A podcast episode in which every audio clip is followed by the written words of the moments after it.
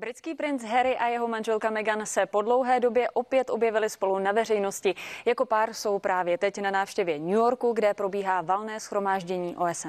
A svůj výlet pojali celkem velkopansky, což neuniklo ani kritikům. Princ Harry a vévodkyně Meghan opět spolu v centru dění. V New Yorku na návštěvě nové budovy Světového obchodního centra. Po boku mimo jiných se samotným starostou města Billem de Bláziem. Užíváte si svůj výlet do New Yorku? Je úžasné být zpátky. Děkuji. Zpátky v New Yorku, ale přeneseně i na veřejné scéně. Harry a Meghan po dobu pandemie komunikovali se světem hlavně přes internet. Kvůli těhotenství a dětem vévodkyně zůstávala doma. Do New Yorku teď ovšem dorazili s plnou parádou, obklopeni asi 20 bodyguardy a místní smetánkou.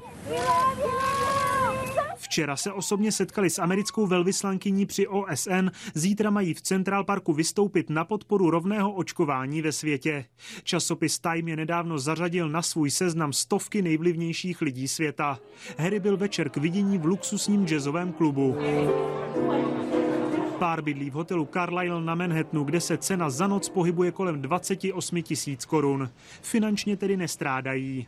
Kritiku ovšem přitahuje flotila černých SUV a Range Roverů, se kterou se přesunují po městě.